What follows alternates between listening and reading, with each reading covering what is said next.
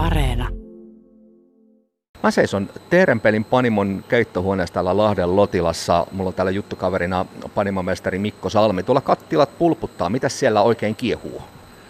Tänään tehdään muodikasta hapan olutta, ruby souria, semmoista äh, mehuilla. Äh, siinä on puolukkaa ja vadelmaa maustettua ja selkeästi siis hapanta olutta, joka menee meidän omiin ravintoloihin. Nämähän on nämä sauerit tai hapanoluet aika trendikkeitä nykyään.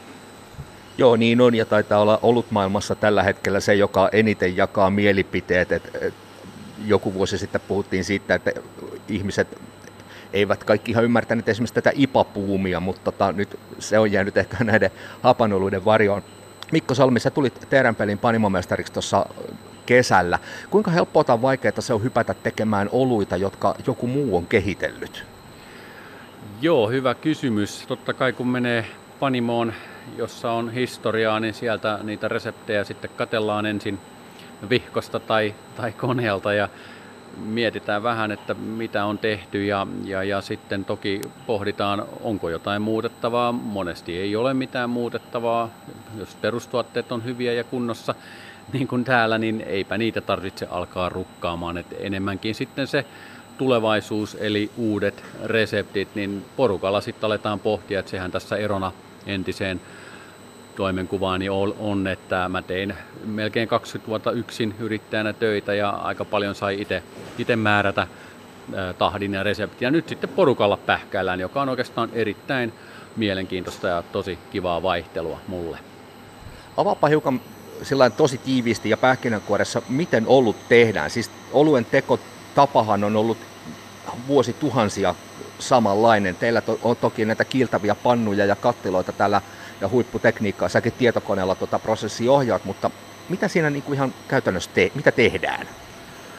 Joo, aika samanlainenhan se on vuosituhansia ollut ja tietyt lainalaisuudet edelleen pätee. Eli mehän lähdetään sieltä pellolta työstämään näitä meidän oluita ja suomalainen oluthan lähtee suomalaiselta pellolta, eli kotimainen mallasohra.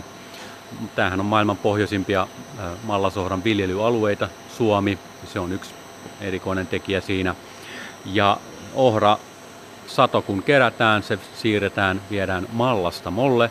Ja tässähän meillä lähellä on eräs mallastamo, josta meidänkin maltaat tulevat. Ja siellä käsitellään maltaat, käytännössä tehdään samaa mitä luontoäiti tekisi, eli maltaat liotetaan vedessä, idätetään ja sitten ne kuivataan ja jopa vielä paahdetaan tarvittaessa eri, eri sävyisiksi.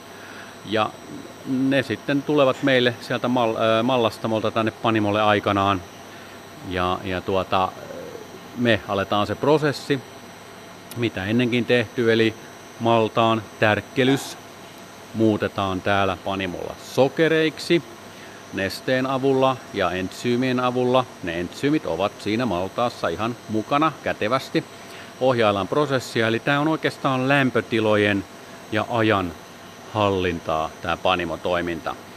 Ja nämä sokerit sitten ohjataan ää, vierteenä, niin kuin nimi kuuluu, käymistankkiin, jonne lisäämme erittäin hyvän ystävämme hiivan, yksisoluinen sieni, ja niitä on siellä paljon. Ja käymistankissa hiiva alkaa tehdä niin sanotusti taikojaan, eli se sokeri sitten muuttuu siellä alkoholiksi ja monenmoisiksi aromeiksi ajan kanssa taas kerran siellä käymistankin lämpötilaa ja aikaa me sitten kontrolloimme niiden viikkojen aikana, kun olut kypsyy. Sitten se käy ja päätyy aikanaan pulloon. Mikko Salmi, paitsi että sä oot panimomestari ja pitkään alalla, alalla toiminut, sä olet myös kirjoittanut kuusi kirjaa oluesta.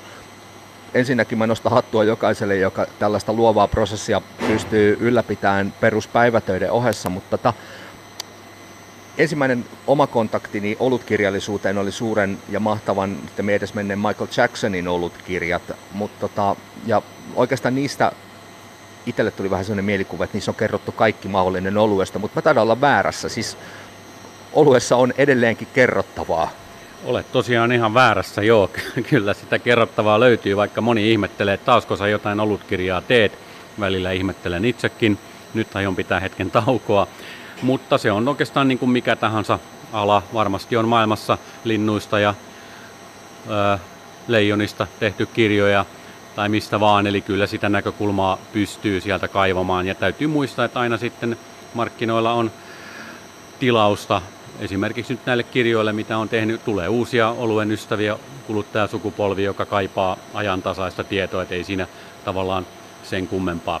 Tämä Michael Jacksonin suuri olutkirja on hassu juttu, nimittäin sain sen ylioppilaslahjaksi veljeltäni 30 vuotta sitten ja, ja sitä sitten selailin ja kiinnostuin vähitellen asiasta ja nyt 30 vuoden päästä sitten julkaisin oman suuren olutkirjani. Valitettavasti Jackson ei sitä saa. Hän sai kyllä ensimmäisen kirjani omistuskirjoituksella parikymmentä vuotta sitten sain annettua hänelle, vai teimme kirjavaihtarit silloin. Tota, Onko muuten miten mieltä ylentävä kokemus tällaisen legendan kanssa päästä kuulumisia vaihtamaan? Oli todella jännää ja mä tein haastattelun, reilu pari tuntia siinä meni. Mä ehdin kysyä kaksi kysymystä, joten ne vastaukset oli tunnin mittaisia kummatkin. Valitettavasti kävi niin, että tämä oli vielä nauhalla, siis todellakin fyysisesti nauhalla, ja mä nauhoitin sitten seuraavia haastatteluja siihen päälle, joten tämä Michaelin parin tunnin haastattelu on kadonnut minulta. No mies on kuitenkin jäänyt historian kirjoihin ja äh, säkin kirjoitat myös historiaa tavallaan. Sun tuorein kirjas kertoo suomalaisista ja pa- panimoista ja suomalaisista oluista. Kun tämä panimo kulttuuri meillä ja olutkulttuuri on aika kovassa myllerryksessä ja kehityksessä, kasvu on aika hirmusta, niin onko kuinka hankalaa tehdä tällaisesta aihepiiristä kirjaa, joka muuttuu tosi nopeasti? Toki se muuttuu nyt ehkä nopeammin kuin ainakin minun muistissani. Kirjahan on formaatti, joka tietysti kun sitä alkaa työstää, niin pitää hyväksyä, että se, se ei ole mikään niin kuin sellainen, mikä pysyy just siinä ajassa kiinni, eli se pitää vähän rakentaa, niin kuin mä koitin rakentaa sitä silleen, että se kestäisi aikaa. Se ei ole applikaatio, joka vaihtuu joka sekunti sen sisältö.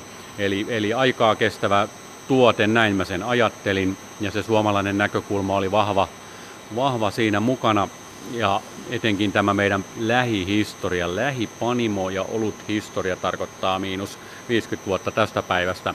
Sain kerättyä mielestäni upea juttu, että nämä konkarit, vanhat eläkkeellä olevat panimomestarit ja muutkin henkilöt antoi mulle haastatteluja ja heidän tarinat on mielestäni se tärkein juttu tässä kirjassa, joka on myös kunnianosoitus näille meitä minua edeltäneille tekijöille.